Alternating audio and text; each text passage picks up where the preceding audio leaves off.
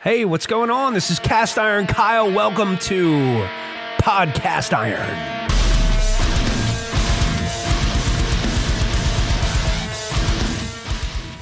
What's going on, everybody? Welcome. This is episode one of Podcast Iron. I am so glad that you are tuning in to listen.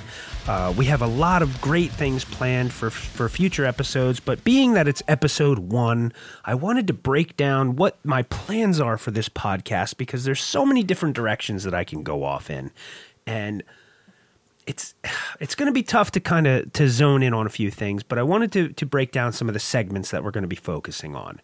I want to break down some of the history of cast iron uh, because there's so much to learn about the rich history of cast iron.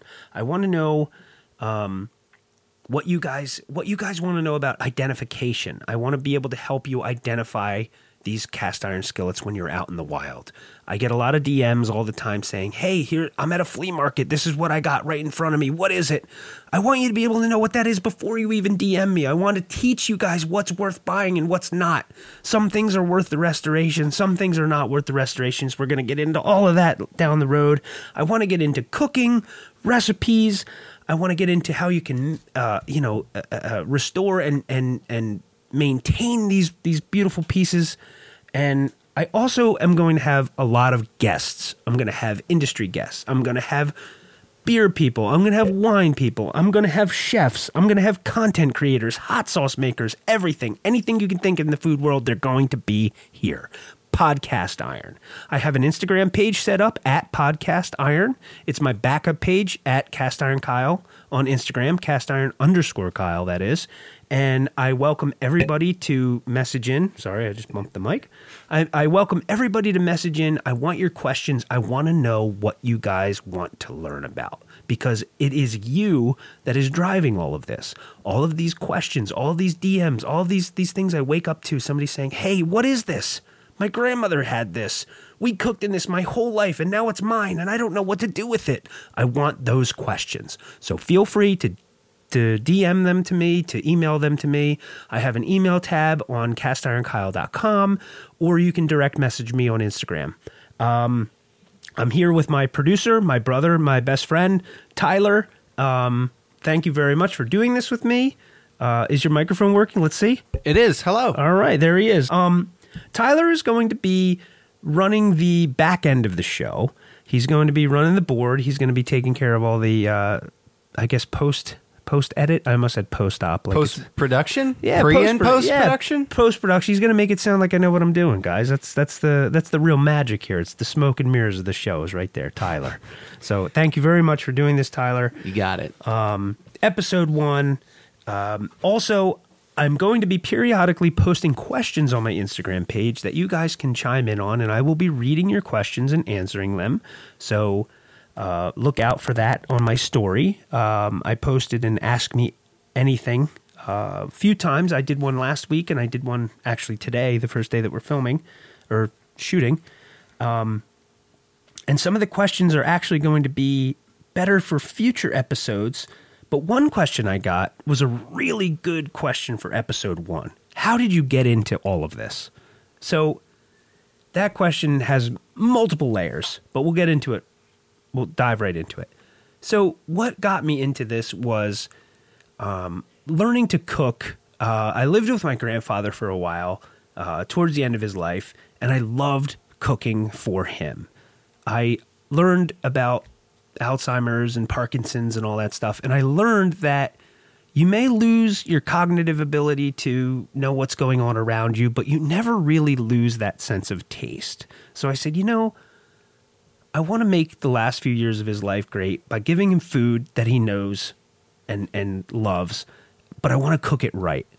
So I would watch these cooking shows on TV, and it was always Julia Child, Jacques Pepin, Emeril, uh, Gordon Ramsay, and I his favorite meal I'll never forget was it was a pork chop with black eyed peas, and he liked collard greens with mustard greens in them. He was born and raised in Tennessee, so all these southern recipes that were really hard to make, um, I learned to make them, and I knew that I couldn't make them perfect for him unless I used cast iron.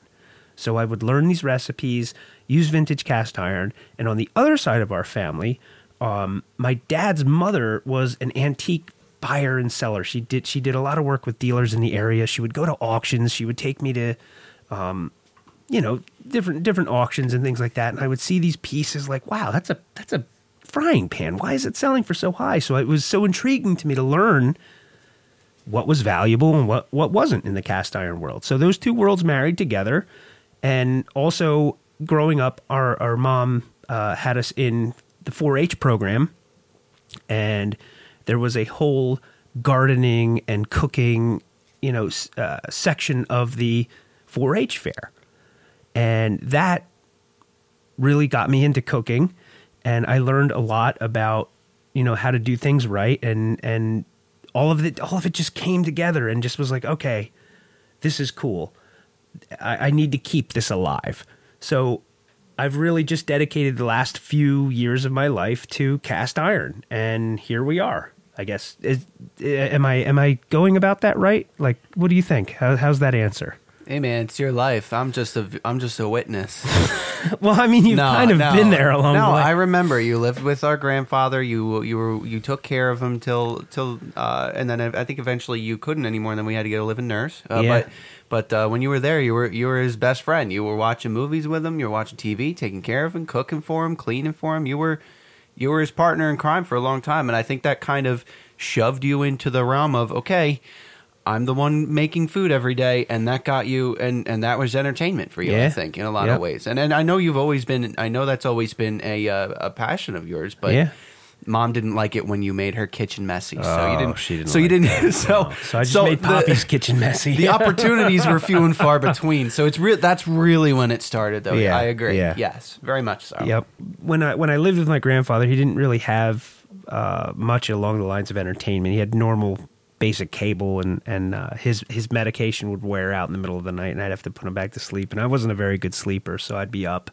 It'd be like one two in the morning. I'd turn on PBS and they'd have like a rerun of Julia Child or something on. Mm-hmm. and she'd be making something like man Poppy really would like that. So our big adventure for the next day was the recipe that I wrote down that I would see on TV, and we would go to Shoprite or or Wegmans or whatever and get the ingredients and make this meal, and that was the whole focus of our day. You know what I mean? That was like the highlight of his life. I mean, when you're super retired and you can't do anything, food is pretty important. you know, so I kind of focused in on that and I learned, hey, cast iron is the best way to do it. He's from Tennessee. Uh, Lodge Lodge was founded in Tennessee and keeps going in Tennessee, and that's a pretty uh, pretty important part of our country that still uses cast iron in everyday cooking, as should everybody. So we're going to get into all that. We're going to get into the nitty gritty about the history of all this. We're going to break down all of the identification factors that you can use to get the best ca- cast iron into your kitchen, um, and a lot of uh, user user uh, follower driven content as well. So, what do you what do you think? What, what what's your vision with this cast iron podcast with me, Tyler? What do you think that we should be doing? Uh well, we've kind of we kind of did some a little bit of planning for this. I mean, uh, first of all, this is not our first podcast. We did about 150 other episodes of another podcast, so we got a lot of practice. Yeah. So that sets the bar pretty high, and I probably shouldn't have said that.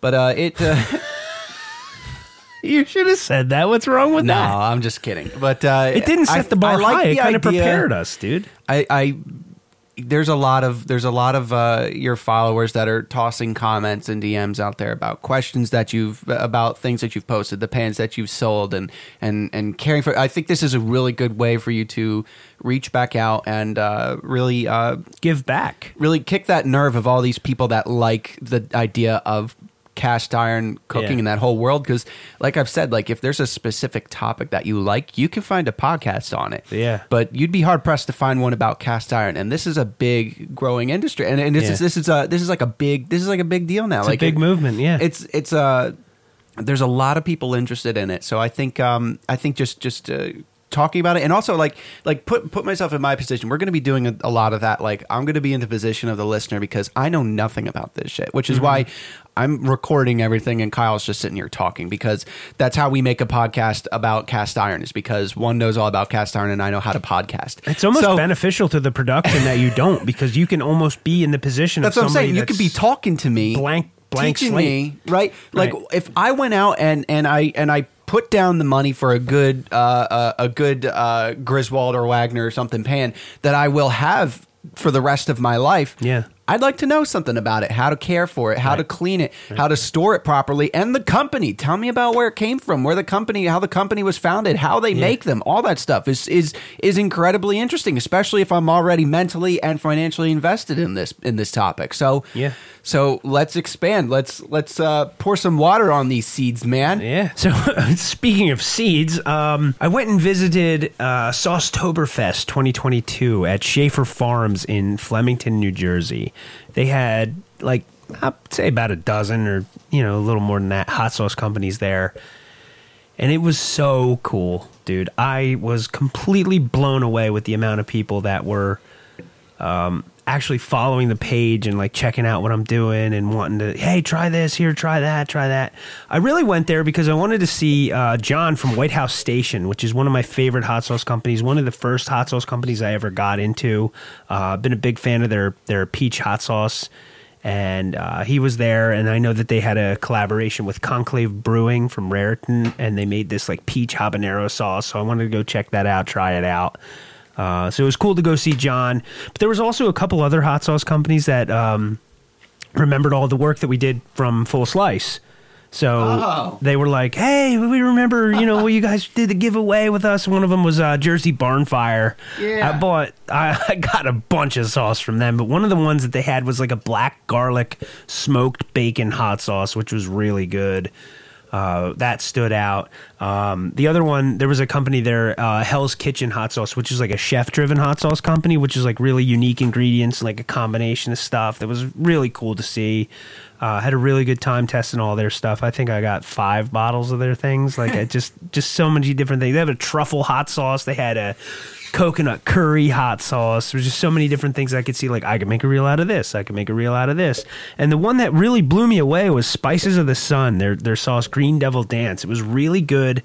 Um, for like I could picture it being like a marinade on a chicken dish before you throw it on the grill, or just like there's there's hot sauces that, that are for drizzling on top of foods. Yes, there's there's hot sauce that's incorporated into a recipe. Yes, but this hot sauce just blew me away. I just loved it, and they were so happy to have me even try it. I'm like, no, I'm gonna buy this. Like, this is really good stuff. I'm really impressed. So there were so many different companies there. I was blown away. Family Band hot sauce was there.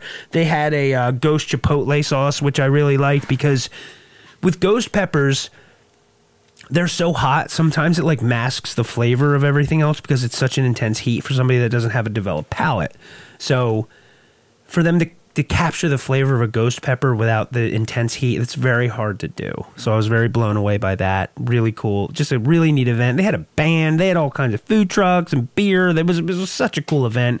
Uh, thanks to Schaefer farms and john from white house station for putting that all together. It was a really great event.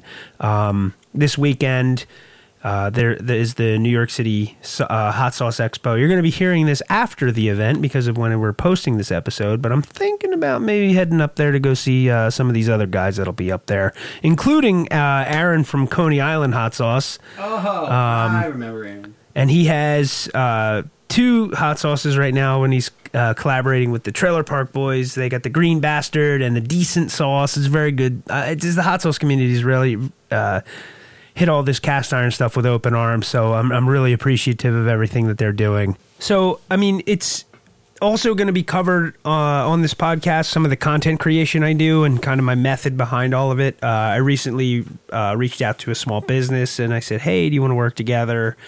And they were interested, but then looked at my page and said, "Well, we don't really see a clear path with what you're doing." And I messaged back. I said, "Did you did you look at my page?" I mean, it's very, very clear what my, my vision is here. Um, but yeah, so if you're new to uh, my my Instagram page uh, at cast iron underscore Kyle, I do a lot of cast iron driven content. I do a lot of recipes. I do a lot of um, you know like restoration before and afters, all that other thing. But I also really like to use trending audio to make fun videos because it's my personal Instagram too at the end of the day. You know what I mean? So there's people that like cats and cast iron. There's people that like funny reels and cast iron, dogs and cast iron. So it was it was kind of a, a, shocker for someone to say well, you don't really have a clear path. So to clear up that from anybody that's that may be on the fence about what I'm doing, I'm trying to just give you a place to maybe escape um, all of the the you know the crazy things in our world right now and kind of focus on something fun. Uh, you know, something you can enjoy yourself with. So entertainment is very important to me. Like I really like making uh, cast iron styled reels with trending audio, how I can put my own personal spin on things. So that is the clear path of my page. Um, also, I am very, I'm very open to communication. I love talking with my community. I love when people message me things, and I, I try to get back to everybody. Um, every once in a while, I can't get back to everybody, and I get the, the follow up DM Tyler of like two question marks, three question marks. I'm like, come Hello. on, come on, shit. And I feel bad, but at the same time, like I'm one guy. You know what I mean? Like this is all a one dude operation, so I'm trying to figure it all out. So if you message me and I don't get back to you, I'm very sorry. I, I will try to.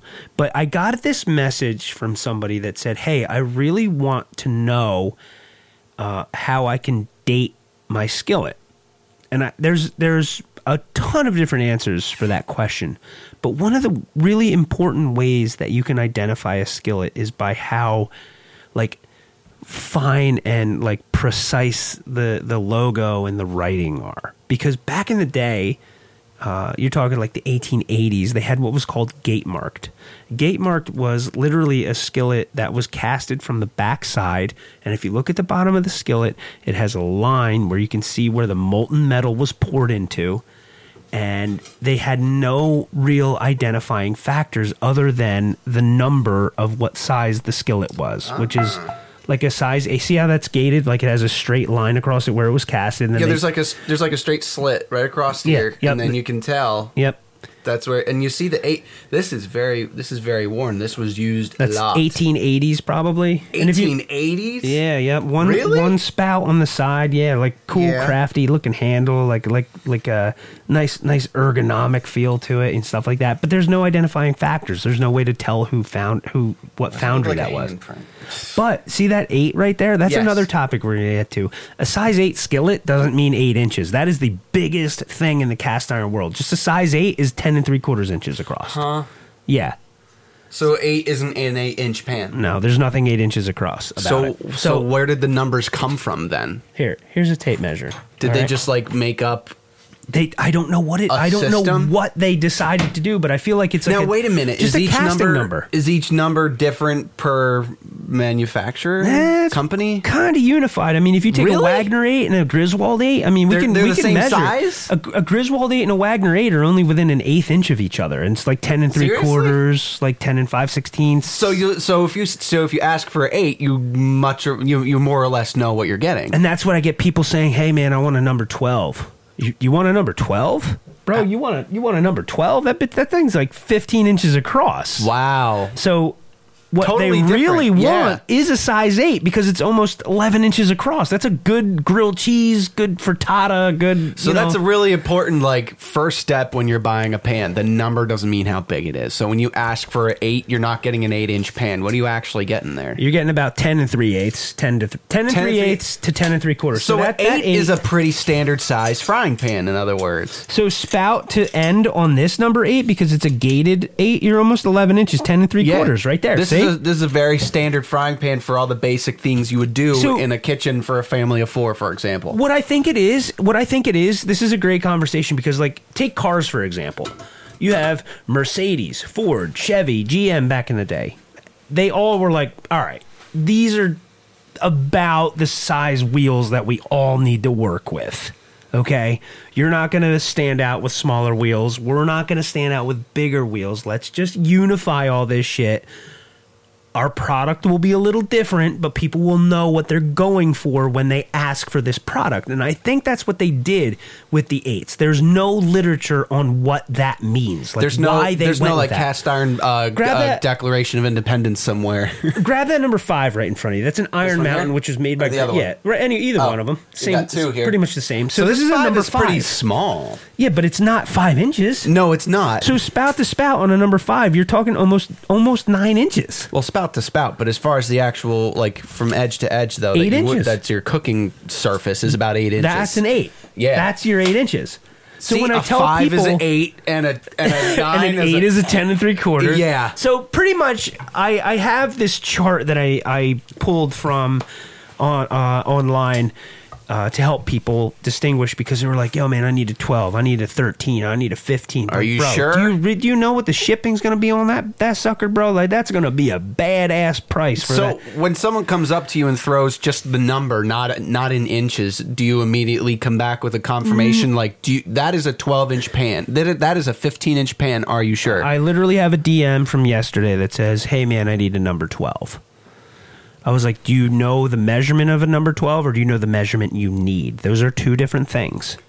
That's important. Or you could just Very say important. Uh, a number twelve is a fifteen inch pan. Is that what you needed? The guy wrote back, he goes, "Well, it could be an 11 inch pan too." I'm like, "Okay, well that that would be a number 9. Like 11 inch a number 9 is like 11 and a half ish. Yeah. You know what I mean?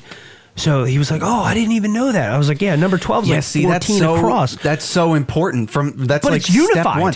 It's not just that's what's Griswold. weird. That's what's weird, and, and especially being that it was born in such a very old, like a long, long, long time ago. So it's like, what book was that? What meeting did they all have? But they, they must have all written letters to each other. Like you had back in the same. Uh, I mean, around the, the, the, the prime era of Griswold, you had Griswold, you had Wagner, you had Wapak, you had Favorite Piqua. What's the time frame of that, by the way? I mean the the Like the eighteen somethings.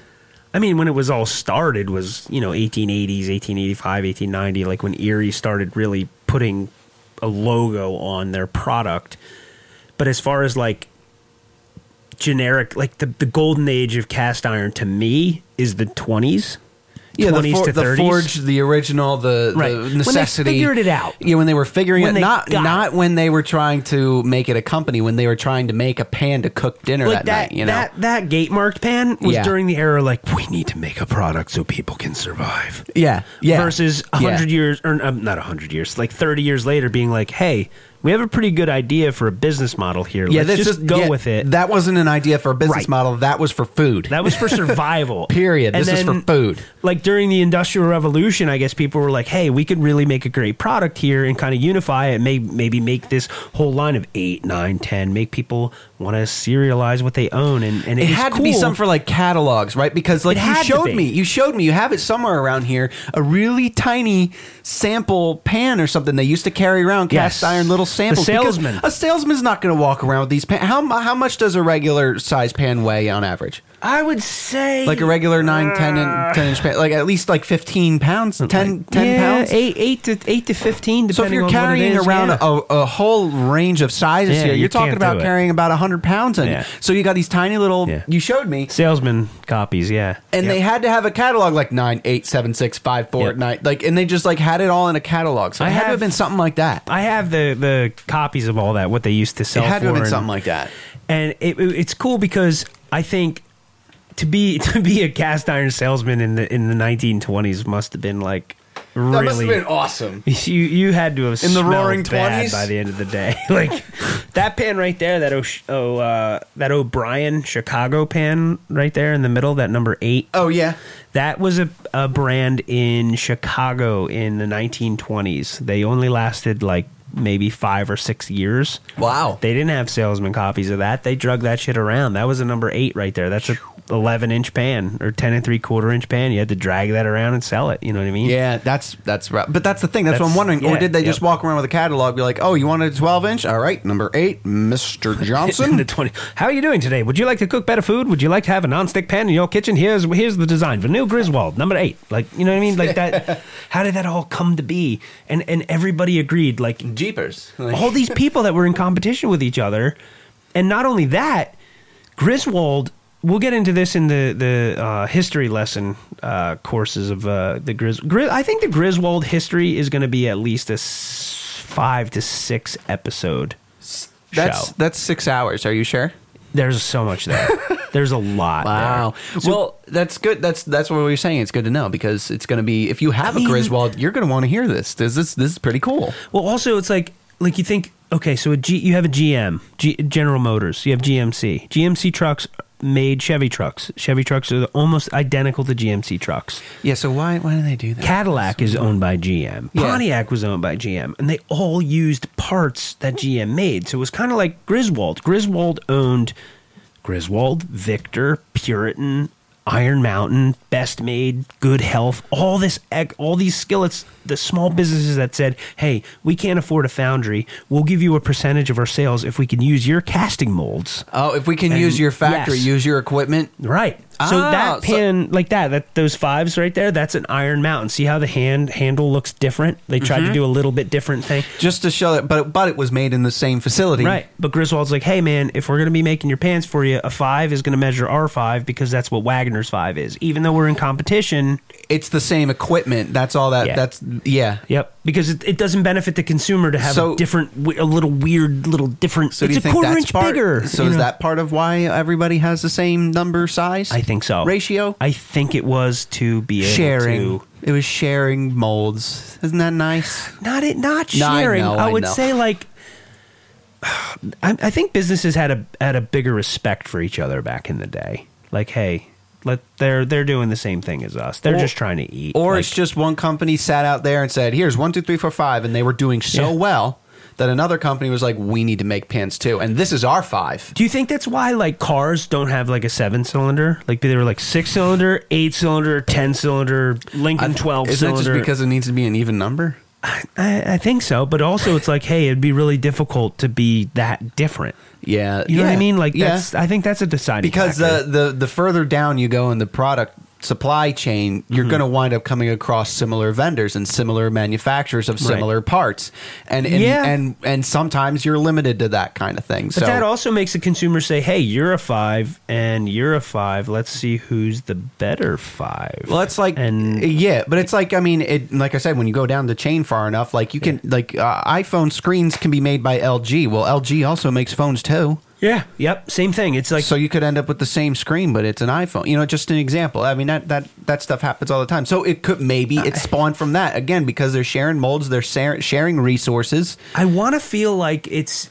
I I want I, I in my heart, like in my in my heart, I want to feel like it was that they respected each other, but I can't see the Wagner family There has to be a practicality thing to it somewhere that we're not seeing. Or somebody just copied somebody before patents were a thing and just be like, hey, These- five. Oh, five, five. Me five, too. Me five too. Yeah, Yeah. me make five. Like it's the same Before, thing. so a lot of these pans predate copywriting. Uh, Way law, before. So and there was law. no there was no expedited shipping in the fucking 1880s. So, you know, he's like, oh, we got an idea. We have an idea too. Get your horse. Get your coal from Amazon, Yeah, one yeah. day shipping. Exactly. Yeah, yeah. That's another thing. If you order a pan from me, please do not expect one day shipping. I got a DM the other day from somebody that said, "Hey, man, I ordered my pan on Friday. It's Tuesday. Where's my pan?" I give you a seven to ten business day window because You are not Amazon Prime. I am not Amazon Prime. I am a one guy operation. The guy's like, "Well, you could you could refund my money." I said, "No, I gave you a quote of seven to ten business days. It's- you will get your pan before your ten business days. it's already out. it's already going. Like, what do you what do you think this is?" Yeah, yeah. You don't want to watch my stream. I would like to take this opportunity to thank the people that have been um, steady customers with me since the I, I I would call it the boom of my cast iron business. Since up? You know anybody? uh, dude, there's this guy Hughes. Um, he he's bought so much from me. Um, uh, my buddy, this this guy Bogdan, he was one of the guys that um, that got in on the charity I did when uh, I gave away the, the skillet. My friend Wade passed away. Yeah. Bogdan, his he's been a really good. Uh, he's he's an investor. He he sees these pieces for what they need to be seen as. Like this is a pan that is worth this much money, and it's going to be th- worth this much, if not more, down the road. Um, I'm really appreciative of. It's just everybody. I've had. um, I don't know how to pronounce her name. Nissa or Nisa. She's she's from uh, D.C. area. She drove up up to buy a a, a, a size t- uh, 14 skillet that I bought in Lancaster and restored and put a lot of time into. Drove drove here to buy that from fucking Virginia, dude. Like that's cool. There's so many people that I've I've shipped skillets to almost all 50 states, and everybody is so I've I have not had one bad transaction. Nobody's returned anything. I've had maybe five or six pans break, but that was literally because it was Shipping. clearly mishandled. Yeah. And By a carrier. That's everything's yeah. everything is is um, insured now. We learned that. Remember we had that conversation when the guy broke the pan, and I was I'm asking you like, what should I do? Like, how do I handle this? That's right. And It's I like wound up how- refunding him, and I sent him the money back, and and he sent me the broken pan back, and I used it in a reel and whatever. But I w- I remember evaluating that whole scenario, like, hey, how can we avoid this? Yeah. And it was like, all right, for four dollars more, I can insure this thing for the full price. So That if it way- shows up broken, You can claim it with US, that uh, four UPS bucks, or USPS. four to it's like four to eight bucks depending on the price. These are heavy, going. clunky things, man. It's Cardboard so is not going to help you much with these things. These things are heavy, heavy weighted. I've, I've learned from So- a few of the shippers. Uh, I want to shout out uh, my buddy Brian from the Cast Iron Community page on Facebook. I have learned from his shipping practices that pool noodles are awesome. Oh, on the handle Uh, and around yeah, the. That's, yep. that's I learned great. that from him. So I went to the dollar store. I bought a bunch of pool noodles. Very cool. Very good guy. There's so the, the community of these people in the cast iron world. I have learned are so kind with each other. Like everybody's willing to help each other. Everybody's willing to teach each other, and it's it's just like I said. There's no feast or famine. There's enough of this for everybody. It's a shame when those pans break after all the time that they've spent alive on Earth. Um, how do you? So when you're looking at a pan and you're looking at the marks and everything, if Mm-hmm. I grab a Wagner and I like how it looks and I want to pick it up, what do you look for first as far as markings to figure out? Like, is there a sweet spot in in in age where it's like, oh, that's a that's a old that's a new one, I don't want it. Like, what's a sweet spot in age and how do you identify it? So with Wagner, we'll go with Wagner with your question. So Wagner was founded in 1889, I want to say, or 1886, one of the two. I can't remember all this stuff. All right. But they originally were uh, Sidney in Sidney, Ohio, not Australia. I get that DM all the time. Hey, I got a pan from Australia. What do I do with it? It's S I D. That's S Y D Yes, for Australia, by it's the way. S-I-D-N-E-Y is, is from Ohio. Is Wagner Sidney? So Wagner, so Sidney Foundry started. There's very little little literature and little history notations on the Sidney Foundry, but the oldest Sidney skillets are hand scribed and they're like cursive looking, like As really far as the logo being on yeah, with the size hand scribed on the bottom. So the But word Sidney is a highlight to you. If you see that, you grab see a it. pan that just says Sidney on it Grab and a it. number, grab it. If it's not cracked Wagner Sidney as well, I imagine? Yeah. So Wagner bought the Sidney foundry, and that's where they started making their skillets. So any pan that says Wagner Ware Sidney with a zero on it, and that's the O for Ohio, pretty Yeah. much. That's that's in my opinion like the good era of Wagner pans. Also, a, a little prior to that, they had a heat ring around the Wagner. It just said Wagner Ware, or just said Wagner. It said Sidney National. Also was a branch off of, uh, you know, uh, uh, Wagner acquired them. Um, I, I consider National as Wagner just because they acquired all of their molds and stuff like that. But I think the the the, the prime era of Wagner was when it said Wagner Ware Sidney Zero. That is a good, solid user. You could take it camping. You could use it in your kitchen every single day. Yeah, it looks like what's that? Like an eight inch? this is a this is a number six. Nine so yeah, that's that's about eight and a half. Yeah, that's a that's a perfect size for for your standard, and also yeah, uh, travel. Yeah, this is this is a good. Yeah, it's about nine inches, I'd say. So About- for yeah, Wagner eight and people. specifically, I mean, for somebody to just take all this knowledge with them and then go picking is a little bit of uh, that's a lot to take in. But for example, the Wagner, if you're looking at a Wagner and uh, it doesn't say Sidney on it. That's too new. that that there, that's what I was going to That's say. If it doesn't new. say Sidney on it, then it's okay to pass it up. If it's Right. super cheap and you just need a pen, go grab Yeah. it maybe. But if you're looking to to pick Right. in order to invest in something quality that you have forever, Right. it's got to have Sidney on. it. Yeah, in the late fifties, Wagner Okay. actually bought Griswold, and they tried to r- keep going with the the Griswold logo and all that. And uh, in the community, we call them Wiswalds because it's actually like a Wagner Griswold.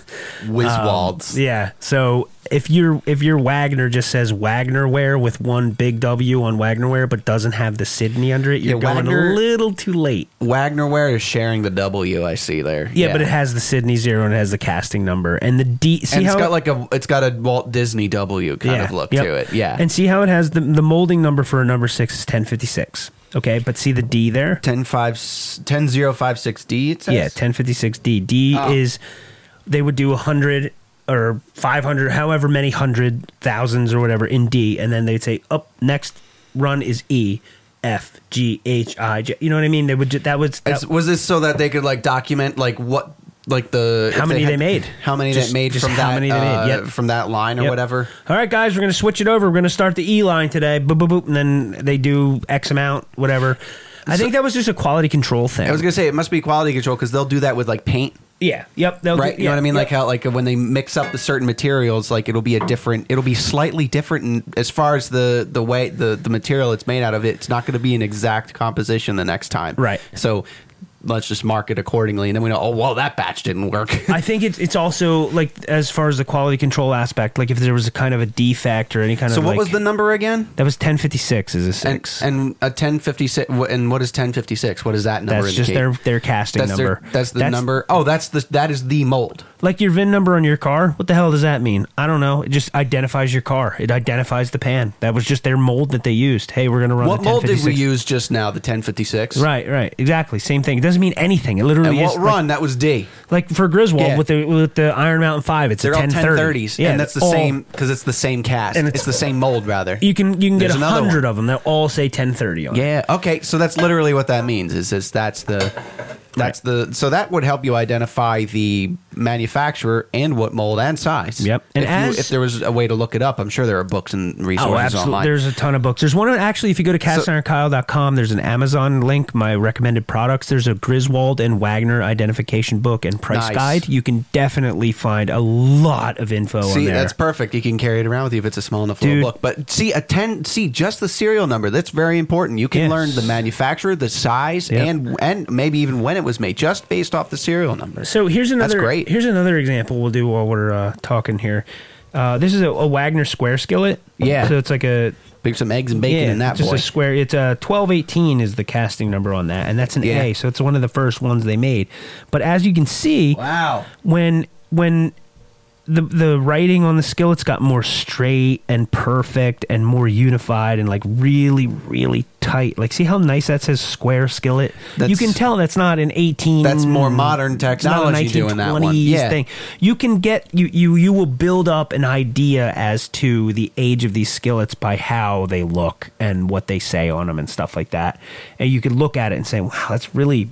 That's really uh There's a couple really Wagner Ware bright. Sidneys on the wall that are much that you can tell are like they're not they're not made with like a, a, a tiny little press or No, something they're like not. that. It's like, not a you can quick tell. in and so out so thing. that so that's something just develop the eye for looking at some something scribed on a pan that like well that that just looks old man that is not like a you know the, the, the tight little serial number that's eas obviously stamped in stuff like that will help you identify as far as when something was made that's that's pretty useful or you're grabbing something else now uh, for, for those of you not sure we're actually in the lair right now we are in the cast iron kyle lair here where he where he uh, works on all the pans where he stores a lot of his pans We're having a shop night. where he uh yeah it's the shop night here this is this is uh this is where all the magic happens here so he's as we're talking he's running around grabbing all this stuff here but anyway So here, so so another defining factor in Griswold. See how how different that logo looks from this. See how that looks like somebody else is trying to make it.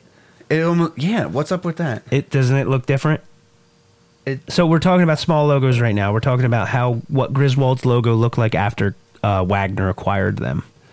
See how it looks almost like they when, when there was no shared information when they were like, all right, you want to acquire our name? Here's our name. Here's all of our stuff. What? Oh, the font's different in, Yeah. the, in the word Look how Griswold. tight the font is. is. different, and on the old one, it looks more Times New Romany with the with the uh, what the letters have the lines on Right. them at the beginning and end of the strokes of the on the uh, on the letters there. You have like the lines come out of it. It looks more old times, New Roman, like New York Times style font. But it looks half-assy almost. Like they just like, oh, we're just going to put Griswold on this and try and sell it. I see what you're saying. Yes, yes, this- I do. I do see what you're saying. This is a post Wagner acquisition pan of Griswold. So after Wagner bought Griswold out in 1957, don't quote me, 1957, I think it is. so just because the logo is slightly off, you can look at that and go, "Oh, that's a Wagner." Yeah, it's a Wa- Wiswald. But It's a Wiswald. But but but but there's an A on that. So that's an early acquisition. That was still when Griswold was still consulting Wagner on how they did things.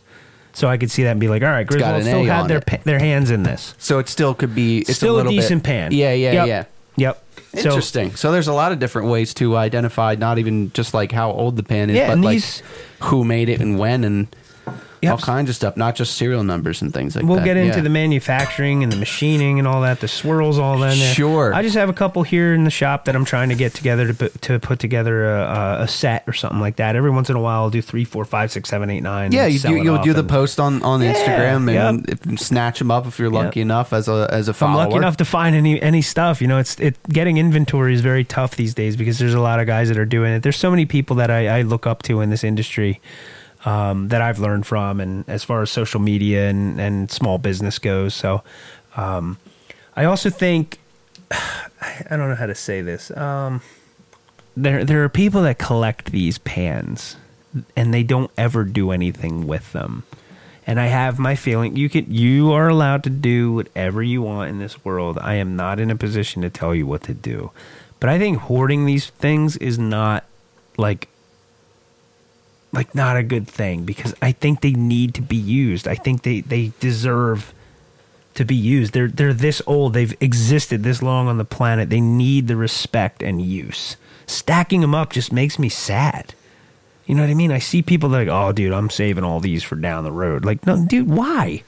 yeah, it's going to end up just like your beanie babies. You putting your kids through college with that. yes, no, no, it, No. I mean, they're they're value. Don't get me wrong. There's, there's Yeah, no, there's but- value there, but it's just like, why why hoard something that people could cook in? You ever? I have a couple friends that are like, "Hey, man, I don't really understand this whole cast iron thing. Like, if you want to get together, like, I'd love to to get into it and like like check it out, like, see what it's all about." And I'll cook a steak or something for them or whatever we make, and and, and they're like, "Okay, uh, yeah, I'll, I'll I'll take this one. Like, is this one for sale? Like, literally, like turns them on right away to buying a, a pan. Yeah. I think that educating people on how to use them and getting them out the door, like, don't don't I don't want to hoard them. I don't I don't I don't like that. I in Somebody- my personal collection, I only have like ten pans. I don't keep them. No, no, you're moving them. You're you're Ah, you're, you're breathing new out. life into them so that people can use them and appreciate them. But Yep, like somebody yep. to me who's on the outside who never even thought about cast iron pans, uh, like uh, let's say I um, yeah, what would you? What I'm, questions? lo- would I'm moving in. I'm moving into a house for the first time, and I need something to cook on. The first thing that comes to my mind is, oh, let me get a good uh, nonstick cookware set from Kohl's. Yeah. Uh-huh. that's what I would do. And it's like you don't need to do that. You don't need to do that because you need to uh, a- another episode topic: uh, uh, prepping, curing, and and maintaining and clean properly cleaning a pan, right? Right. And and and as long as you adhere to those steps. Um, you don't need to worry about something being nonstick or not. No, it will no, be no. nonstick as long as it's taken care of properly. And We'll get into that. even even much more even cooking surfaces, I imagine as well. Yep. Right? I mean, much more than like a dumb Retaining aluminum heat. pan that has Emeril Lagasse's name on it. right? Now, Emeril. So Emeril did a couple things. Emeril made his own cast iron pan, which Oh, well, that's different. But I'm talking about just like some random thing where he, Right, like, I know what you mean. or anybody's name just slapped right on Yeah. it. Like it's it's just not the same. But somebody like me who's not giving much thought to it, and then I wind up angry because my bacon's not cooked right or something. Right. Yeah, it doesn't You look know? how it does on. In- Why doesn't it look like it does on Instagram? So the average. So speaking about like consumer behavior, the average person replaces their Teflon or quote unquote nonstick uh, pan set once every five to seven years, and the average set costs around 180 to 200 dollars. Mm-hmm. So if you think about how old you are, okay, when you move out and you buy a house, you're in, yeah, I mean, your 30s, mid 30s, maybe at, at, at Let's say latest thirty for math. you go until you're you know in your 80s that's 50 years you're going to replace your cooking if you're using a, a set that needs to replace every five to seven years you're going to replace that at least six times Yeah. six to seven Why? times Why? why That's exactly right. Why? And it can't be recycled properly. There's a whole process to it. And and that whole when you start getting to the end of that five seven years, it looks disgusting. Mm-hmm. And there's the, parts- the, the thing starts flaking off. The the nonstick is starting to flake off in there, which which is happening not to to like pans. not to like freak anybody out, but like that nonstick stuff, like if that breaks off and gets into your system, your body can't process that. no, Most of the time that winds up being in you. And I'm not saying any I am not a doctor. I am not any any medi- medical standpoint, but I like my body to not have foreign material in it. I think And that's why they make a big thing like, oh, don't use a metal fork on your pan. Why? Oh, because you're going to scratch off yeah, the non exactly. non-stick surface. What? Yeah, dude, that's the same thing with soap. Don't have to worry about that We'll with have, cast iron. We are going to have a whole entire episode with scientist. Well, we'll, we'll hold the A name scientist. a scientist as to why soap is not a good thing for cast iron, and I get the DMs all the time. That's a- that's a whole episode of itself. Oil is polymerized into the cast iron. Yes, you're right. You're absolutely right. It's a scientific process of oil breaking down into the pores of the cast iron, being polymerized. Yes, fine. The argument is that soap is okay to use now because it doesn't contain lye. Yes, that's true as well. But also, what is soap? Something I don't want to fucking eat. Yeah, you know why would I want my pan? My, my pan has pores. My, remember, Right. So so these pores are going to absorb this gross taste. No, yeah, exactly. That's that's why. And number one, soap is not food. I don't want it in something I make food in. And what is the number one way?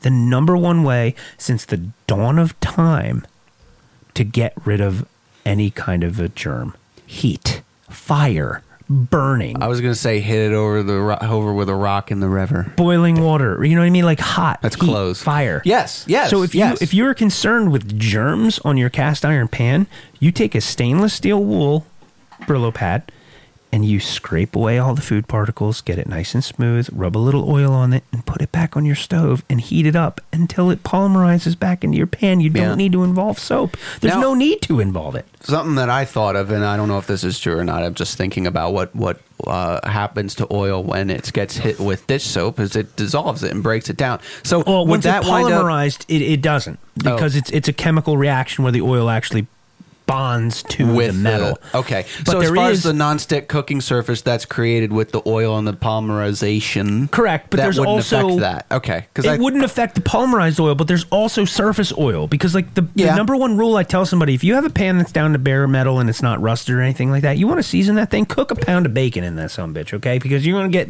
you're gonna get the bacon fat polymerized into the pan, but you're also gonna have this nice oil on the outside that's going to prevent any kind of oxidization, which is a fancy word for rust. And everybody has to keep in mind that cast iron is one solid piece of metal. The back, the front, the top, the Yeah. handle, the back of the handle, the underside of the panel handle. It's all one piece of metal. And that handle will not get hot enough for you to polymerize any oil on it. So you just rub whatever oil you're cooking on the rest of it and just leave it there. It will not heat up. But no food's touching that, so you don't have to worry about it Sure. getting to the level in which the, the surface that's c- cooking your food is getting to.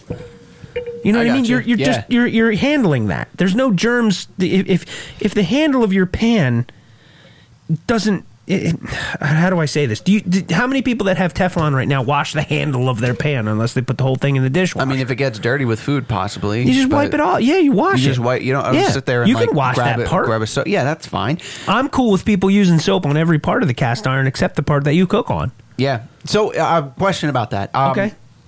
Like uh, when I want a good flavor of a certain food or something, uh, the grill. The Hmm. grill is great for getting some some real good flavor on some chicken or some hot dogs and burgers and stuff Right. because of the leftover microscopic or or not or it's very visible uh, oils and greases and stuff that's left on the grill that give it that i mean all you got to do is preheat a grill and you're going to start smelling a grill smell it's going to make you hungry Right. and is there something to be said about a cast iron cooking surface absorbing all these different mixes of foods over the Yeah, years yeah. that you've cooked on and then as soon as you heat that up it just hits some kind of it makes some kind of unique flavor that you'll only be able to get from that pan every time even if you cooked Right. in a different pan in the same house Just because, also because of the heat retention that a cast iron pan has, also how evenly you'll be able to cook things, but also, yeah, you're right. Yeah, that oil. cool. So your pan doesn't soak up like salty No. water from a burger. It I doesn't meant more soak like the, up like the smoke or something, so yeah, to speak. Yeah, yeah, yeah. No, the the oil is what is actually the chemical reaction to this. Because Yeah. if you look at cast iron under a microscope, it literally looks like a kitchen sponge. Okay. So It's porous. Right.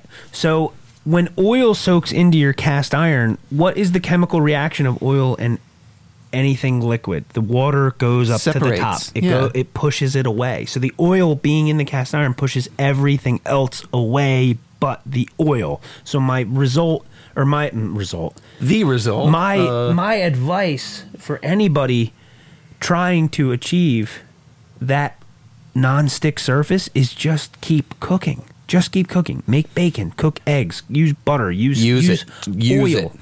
Use Just- it. Use it. Use it. And I'm not telling you to over oil your recipes. I'm not telling you to cook fatty foods, but I'm telling you these pans there's there's a system. They and like once it. you get to that sweet spot, it's foolproof. Makes sense. I have I have Yeah. customers that have had pans for for years, and literally they just say, "Hey, man, I just made a a pound of bacon, I made a dozen eggs, I made hash browns, and I toasted all my bread in this pan, and all I did was wipe it out." And I said, "Congratulations, you have achieved."